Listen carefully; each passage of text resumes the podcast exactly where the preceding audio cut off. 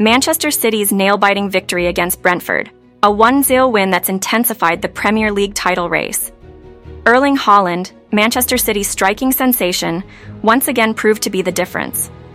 With a second half goal, he secured three crucial points and moved City within whispering distance of the league leaders, Liverpool.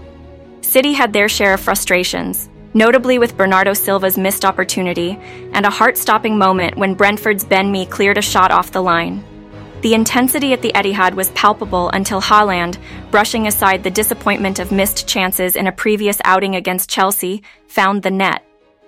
Brentford, not without their moments, saw Frank Onyeka and Yoane Wissa coming close, but ultimately failing to capitalize.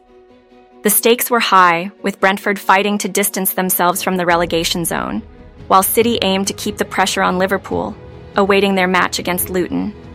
Let's dissect the gameplay, the standouts, and what this means for the title race. With their eyes set on closing the gap to Liverpool, City fielded a formidable lineup. From Walker's relentless energy earning him an 8 to Rodri and Akanji's critical roles, also scoring a rating of 8, City's squad showed up ready to challenge Brentford's resolve. Despite dominating possession, City found themselves tested by Brentford's breakaways. John Stones, with a rating of 7, proved instrumental in defusing a dangerous pass intended for Wissa, showcasing City's defensive agility against Brentford's counterattacks. Brentford, not without their moments, saw Onyeka and Wissa squander golden opportunities to lead. Onyeka, directly facing Ederson, couldn't convert, reflecting Brentford's ongoing struggle to capitalize on their chances. The player of the match, Erling Haaland, once again demonstrated why he's a pivotal figure in City's arsenal. His goal not only secured the win, but underscored his unmatched prowess, marking his 17th league goal of the season.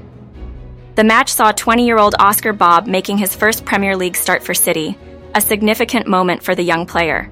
The champions also made strategic changes, leaving Kevin De Bruyne on the bench, a decision that had fans buzzing with speculation. On the other hand, Brentford introduced Yoane Wissa up front in his first post AFCON start, aiming to bring fresh energy to the team's lineup. The game was tense, with both teams having their moments.